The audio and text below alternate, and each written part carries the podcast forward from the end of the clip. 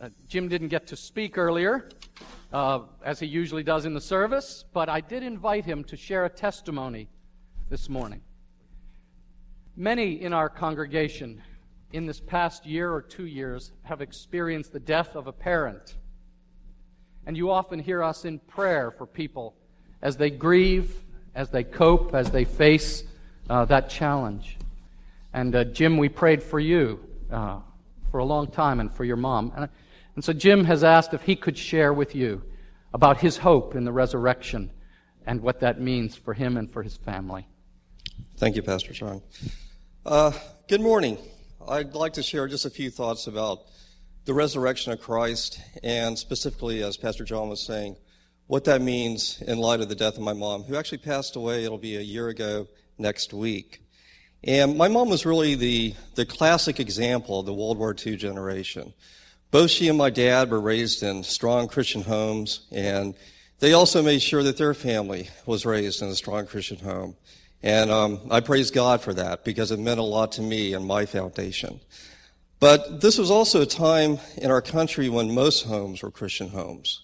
And not to say that it made it easier, but it certainly meant one result was that we didn't really have to dig that deeply into our Christian faith. It was somewhat at the surface.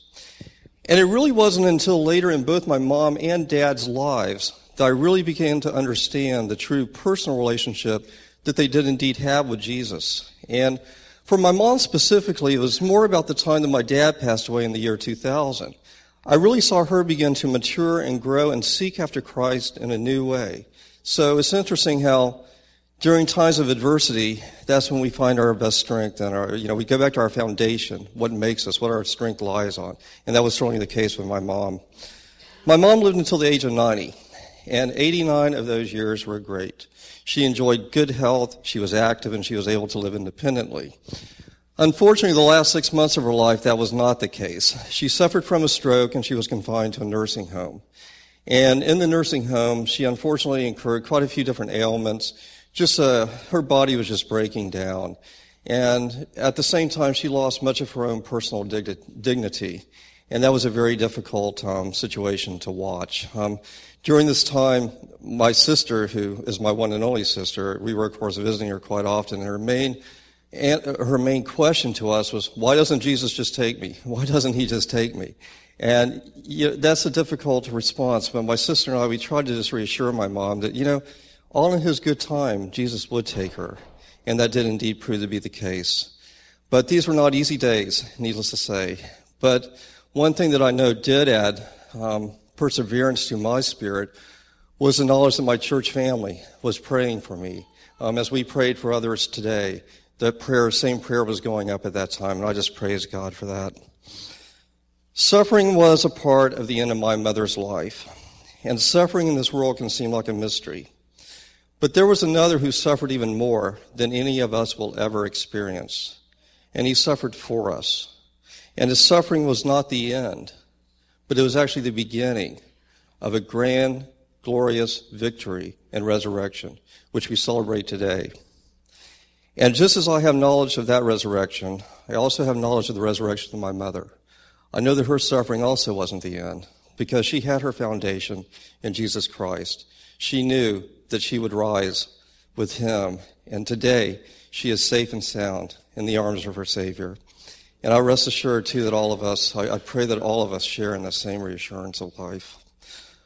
Um, during the months that my mother was in the nursing home in Florida, however, I was going down as often as I could.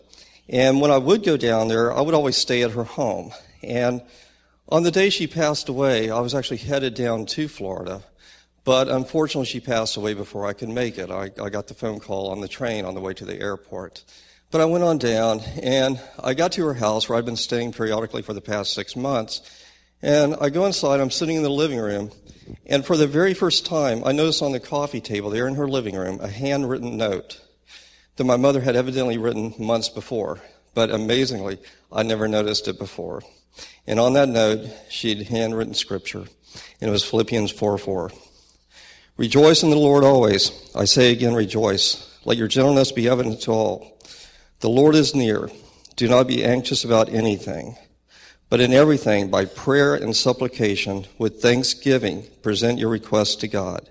And the peace of God, which transcends all understanding, will guard your hearts and mind in Christ Jesus. It's amazing the peace and comfort this little handwritten note of Scripture has given me. We have this reassurance of peace only because Christ lives, death has been defeated, and this is certainly reason to rejoice.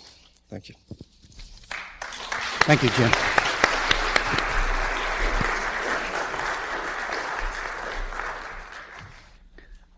If you have your Bibles, take them and turn to 1 Corinthians chapter 15. And on the back of your sermon outline, if you don't have your Bible, you can see our text for the sermon this morning.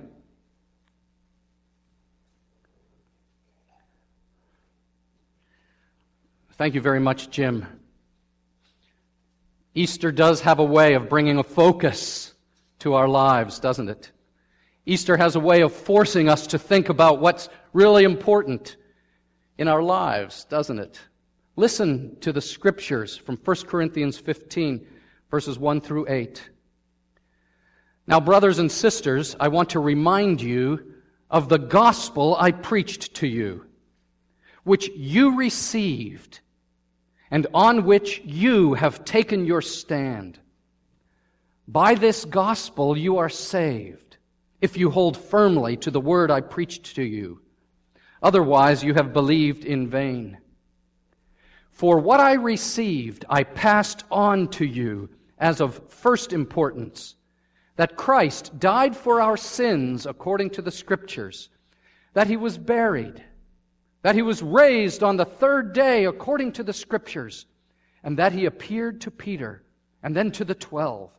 After that, he appeared to more than 500 of the brothers and sisters at the same time, most of whom are still living, though some have fallen asleep. Then he appeared to James, then to all the apostles, and last of all, he appeared to me also as one abnormally born. So far, the reading of God's Word.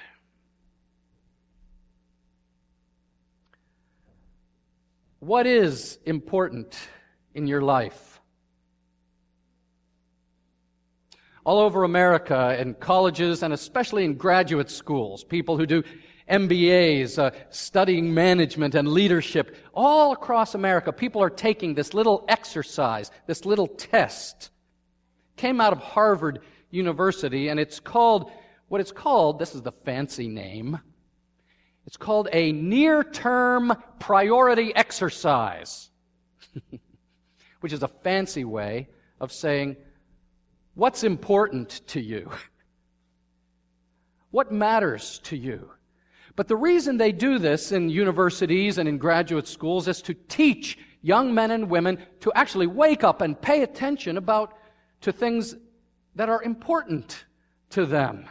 Because life rushes by, and before you know it, a decade is gone, and then another decade, and you're wondering, how did time fly by so fast? And I never really stopped to think about what is important. So here's a little exercise for you. Let's suppose you're at the end of your life now. It's 30 years from now, some of you 40 years from now. And you have the opportunity to give some advice to yourself. What would you say? You would probably say, make sure you spend time on the things that really matter.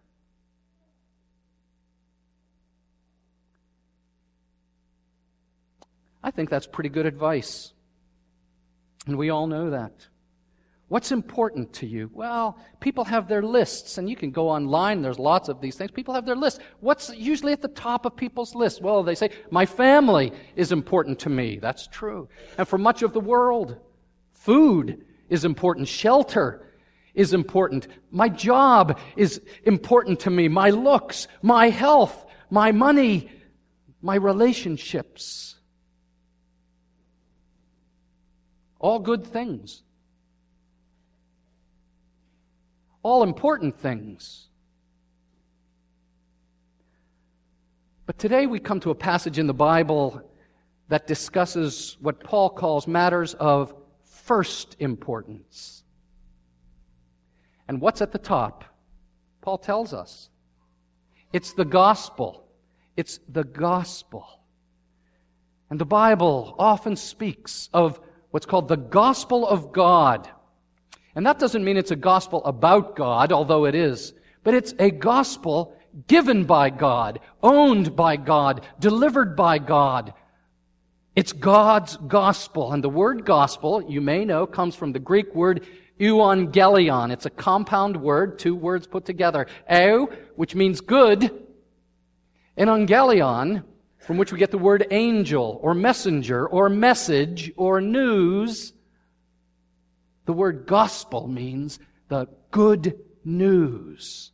And Paul says this should be at the top of your list of first importance. What is the gospel that's of first importance? And he unpacks this for us in a startling and a clear way. He unpacks it for us.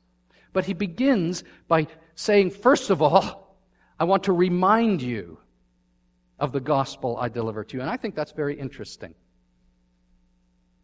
Before he unpacks it, he just says, Look, let's be honest. You know, Joan Rivers, can we talk? you need to be reminded of the gospel. Why is that? Well, the answer is because we forget. The answer is that I am so busy with life. And I wake up in the morning, and so do you, and my feet hit the ground running. And I'm moving through the day because I've got places to go and people to see and calls to return and tasks to do and children to move and parents to please and I'm so busy. And then I get dull. I just get dull. I watch a lot of TV. I listen to a lot of music and my spiritual heart just gets crusty and cold. And that's why Paul says, I want to remind you. And he does. We, we need to be reminded. That's why Jesus gave us the sacrament of communion. Think about it. Why he instituted this regular rhythm. Some churches do it weekly. We do it monthly. But there need to be daily rhythms weekly rhythms as we gather on the Lord's Day for the preaching of the Word, monthly rhythms as we partake of the Lord's Supper, yearly rhythms, annual rhythms that we remember the birth and the death and the resurrection of Christ. And, and we have these rhythms to remind us. You need to be reminded, folks, of the gospel. And then he uses three beautiful words. Uh, he says, the gospel that you have received and on which you take your stand and um, that you to which you hold firmly and it's he's getting on a roll here these are really three words saying the same thing that the gospel is not just the gospel out there but the gospel is permanent and personal for you it's permanent out there but it has to be personal for you you receive it. John the Apostle, he says, To all who receive him, who believe in his name, he gives the right to become children of God. You take your stand upon it. That is, your life is built on something, the Bible says. What is your life built on? And you cling through the storms. You know, the wind is blowing, the ground is shaking, and you have to hold on to something. What do you hold on to? The gospel is what saves you. You are saved by the gospel, he says. And we know that when the angel spoke to Joseph, do you remember? He spoke to Joseph and he says, what, uh, Let me tell you what you're going to name your son. Matthew 1, verse 21. He says, You shall name him Jesus, because he will save his people from their sins. And so you have this receiving, this standing, this holding, this experience of being saved. And it's not peripheral. It is not tangential to your life. Now, let's go back to eighth grade geometry. What is a tangent? Who knows what a tangent is? A tangent is the line that just skims across the outside of the circle. That's what a tangent is. And friends, if we are not careful, that's what the gospel becomes to our lives. It's not personal. It's not in here. It's sort of out there, and occasionally, if somebody makes me go to church or if somebody reminds me of that, it skims across the edge of my life for just a moment. Just touches on it. But you know better, don't you? Why do you know better? Why do you know better? Because you know that the gospel may not be a tangent. Jesus will not be a tangent in your life. Some people say, well, okay, he can be a spoke on the wheel. You know, he's one of the spokes on the wheel of my life. Why? This is my job spoke, and this is my marriage spoke, and this is my money spoke, and this is my sexuality spoke, and these are my hobby spokes, and this is my religious spoke, and this is my taste in art and music. But listen, listen carefully. Even that is wrong, right? That's wrong. And that is because the gospel must not be a spoke on the wheel of your life or a tangent. The gospel is the hub. Jesus Christ is Lord. And that means he wants to be the organizing center of your life. And then what he does is he renews, redeems, refreshes, and heals every one of the spokes on the wheel of your life. He makes you new. And that's why Paul says this is really personal. You receive it, you stand on it, you hold firmly to it, and you are saved by it. And these he calls then, this happens by the matters of first importance. And what is of first importance in Christianity? Well, verse 3 tells us. He says, listen to this.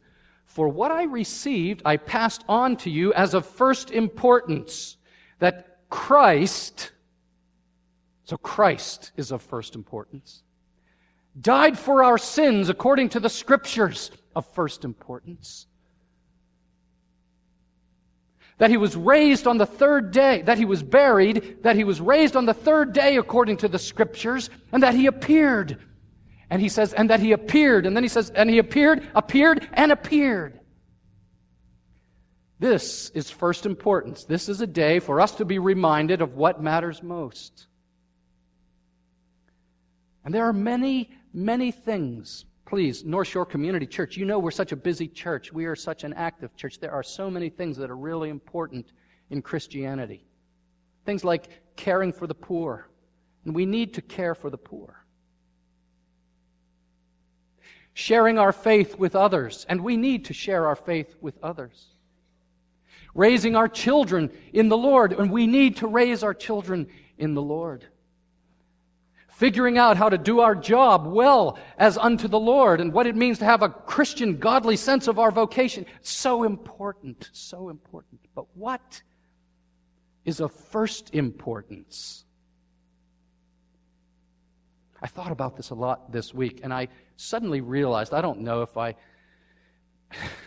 what came over me, but I started thinking about how the great art and music of the past centuries has fixated on the things of first importance that are listed in this scripture. and suddenly, I just started thinking about Handel's Messiah.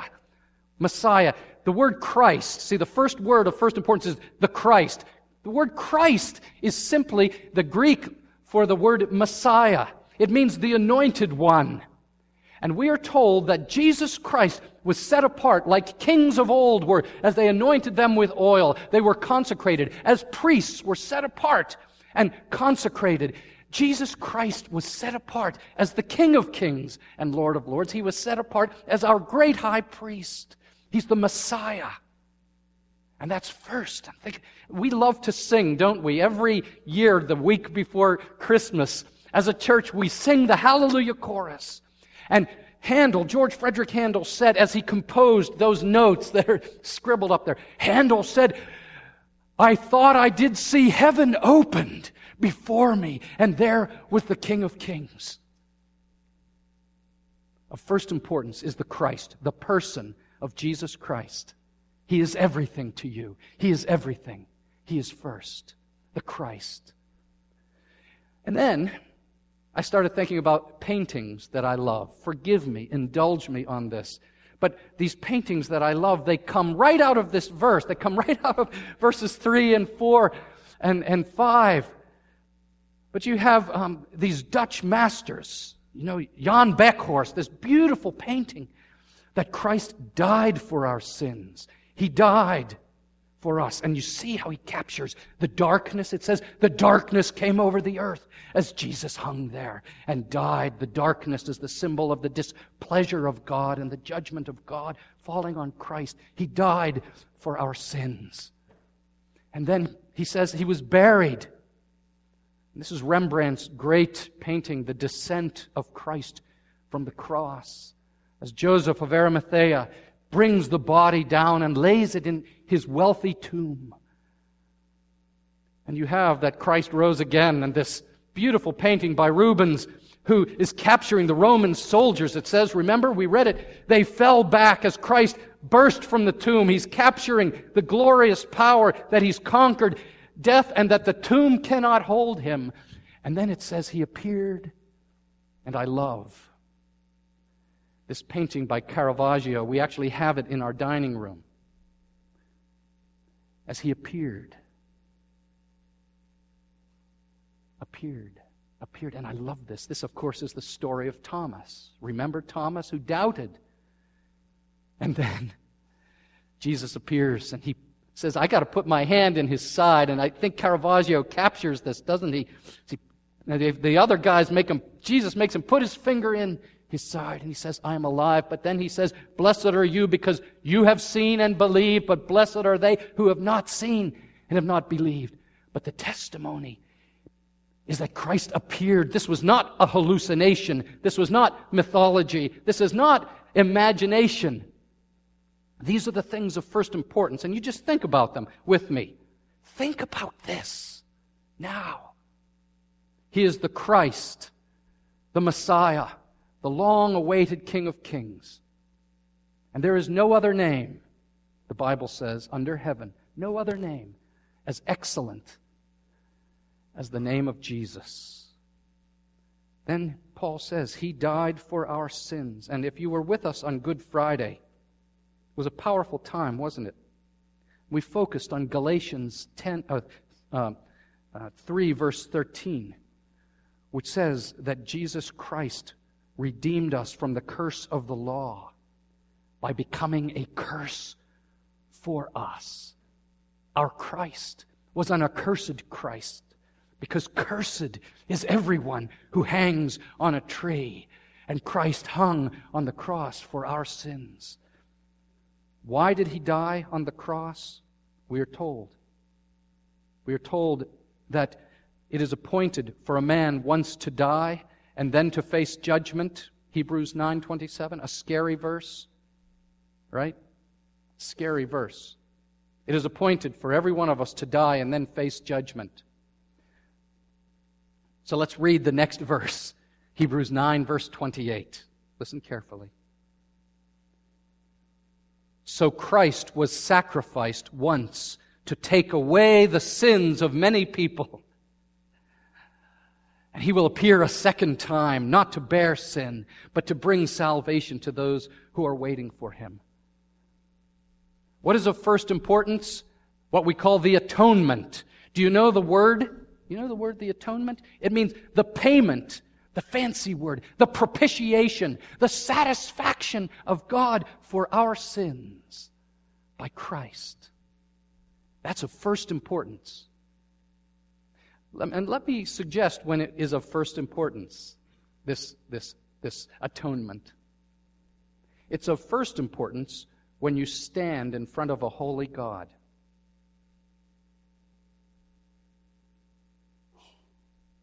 Because when you stand in front of a holy God, who is holy, holy, holy, you really want to know that your sins are forgiven.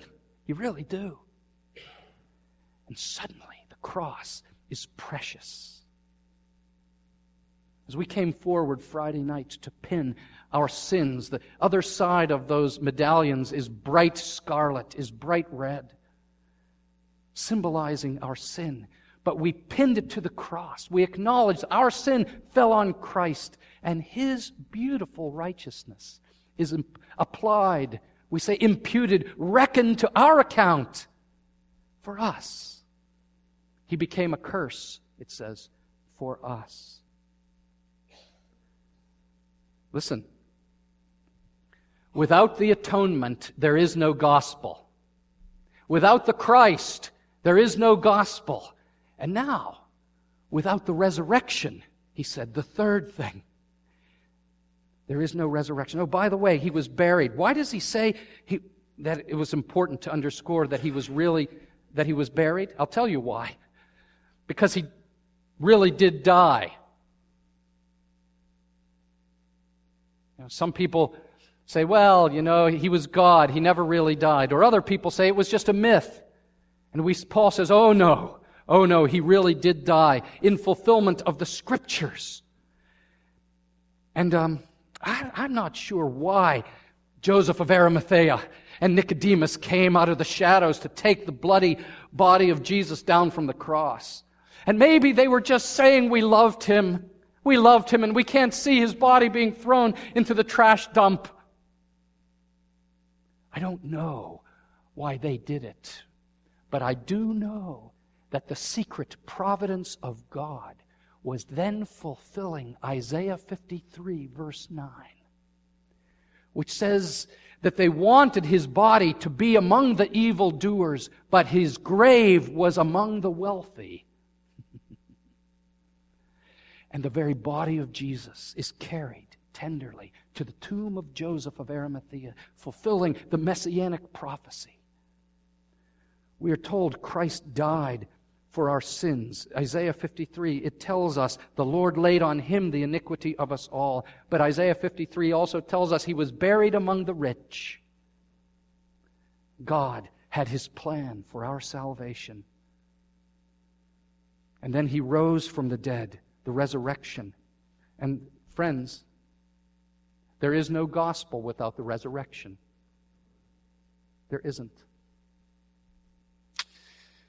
You know, in the past couple of centuries, there have been scholars, scholars who uh, have been teaching in seminaries, Catholic and Protestant seminaries. And they have been products of Western European Enlightenment thinking that said, you know, we're modern people and we just know better. Dead men don't rise. And so you had, even here in New York City in the last century, a man like Paul Tillich, a highly acclaimed theologian, and he would say things like this. He would say, you know, it, do, it doesn't matter whether or not Jesus really rose from the dead. What matters is that you have a resurrection event in your heart.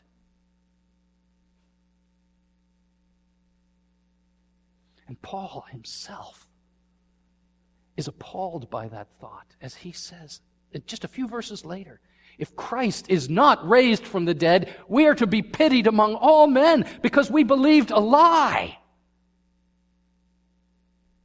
Be alert. Be awake, be aware. There's all kinds of false ideas out there about religion and spirituality, and they say you just need a resurrection event in your heart and be nice. Paul says no. Of first importance, Christ rose from the dead according to the scriptures. And you come to Psalm 16, verse 10. It says, You will not abandon me to the grave, nor let your Holy One see decay.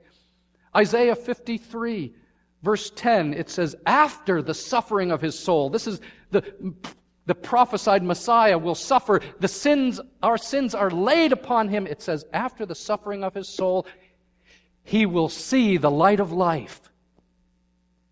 And so he did. And so he does. He is alive.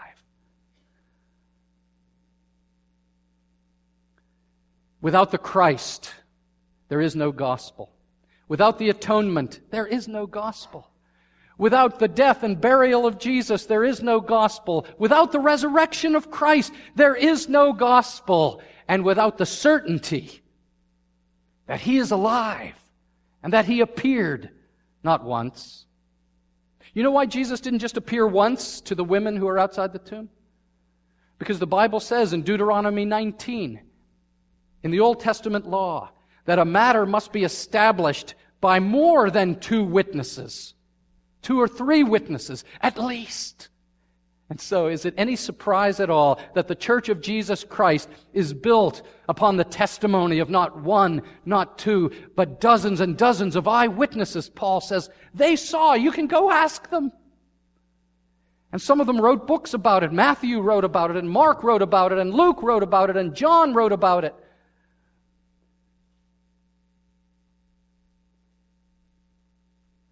This is of first importance in your life. Now, apply it.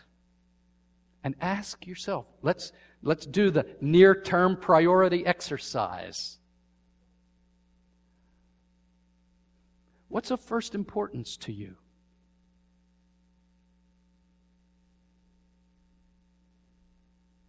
Is it the gospel? You will answer this question by paying attention to the deep yearnings of your heart. What do you long for? the deepest longings of your heart. The perfect family. Enough money to retire. A godly husband who cares for you. A loving wife who respects you.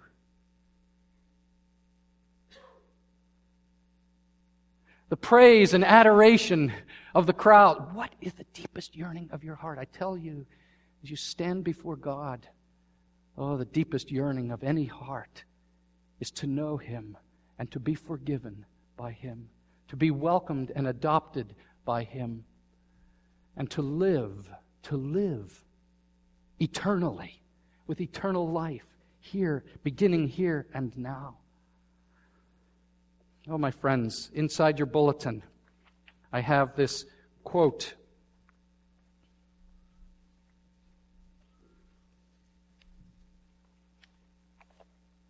And I put mine down somewhere. So, Michael, I'm going to steal yours here.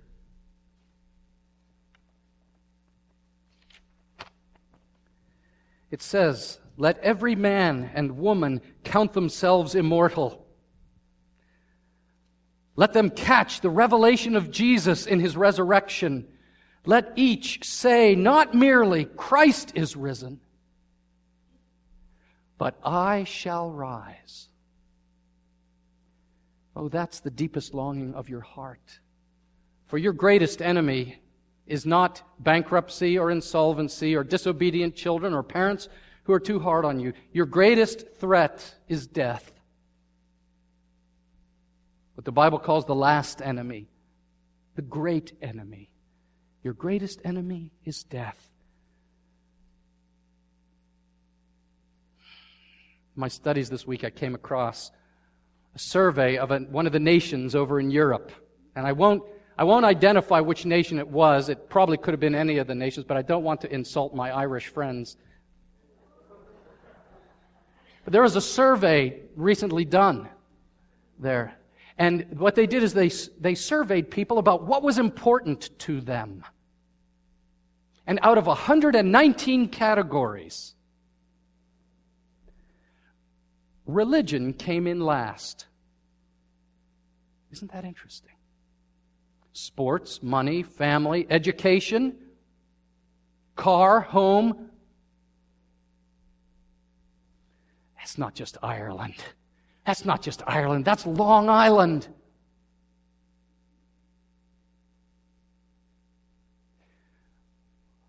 What's of first important to us, importance to us? Today, I want you to I want to invite you to tell the Lord Jesus that he is at the top of your list. Today's the day that you've been reminded not because I'm eloquent, I just lisp through a message like this. I don't have any power to persuade you. But the Holy Spirit is here, and the Holy Spirit would call every one of us today, today, to profess our faith in Jesus. See, there's a throne in your soul. There's a throne in your soul. It's called the heart. And what we must do is dethrone ourselves and enthrone Him. And we do that by receiving, right? The gospel you received, by holding firmly to the gospel, by taking your stand upon the gospel. Today's the day for you to do that. And I don't care if you've come to church for decades. You've just been coming every Sunday, every Sunday after every Sunday. Today, be reminded. Tell him he's first. And maybe you're somebody's guest today, and that thrills us. If you're our guest today, we are so pleased. And this is the first time you ever heard this message. I don't care. This is the day for you to profess your faith in Christ, to receive Christ, and to acknowledge Him as the one who lived, who died, who rose again on high, and opened the way for you to live again. Hallelujah. Let's pray. Our Father, we are so grateful for your Son, our Lord Jesus Christ. And we, we humble ourselves before you. And I confess, Lord, that I often forget, I'm often cold. But today, by the power of your word, in the power of your spirit, you have claimed your rightful place on the throne of my heart. And I tell you, Lord, I want you to be the hub of the wheel of my life. I receive you, Jesus. Can you say that today? I receive you, Jesus, and upon you, as I face the challenges of life, I will take my stand and I will hold firmly to you all the days of my life. Even to that day when I breathe my last, I will cling to you. And I know you will receive me safely to the other side. And there I will stand clean before you because of your blood shed, the atoning blood shed for me. Oh, I praise you. I thank you. I worship you this day. You have reminded me of what is first of first importance and I am glad. In the name of Jesus, we pray. Amen.